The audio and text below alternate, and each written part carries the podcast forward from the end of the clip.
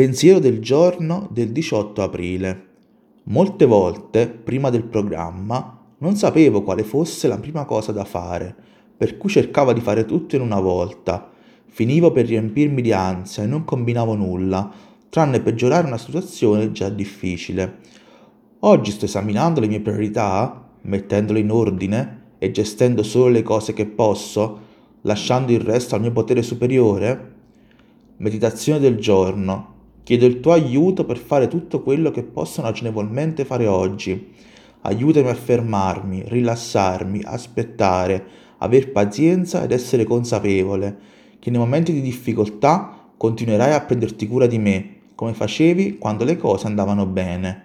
Oggi ricorderò, farò del mio meglio, qualsiasi cosa accada, e lascerò il resto a Dio.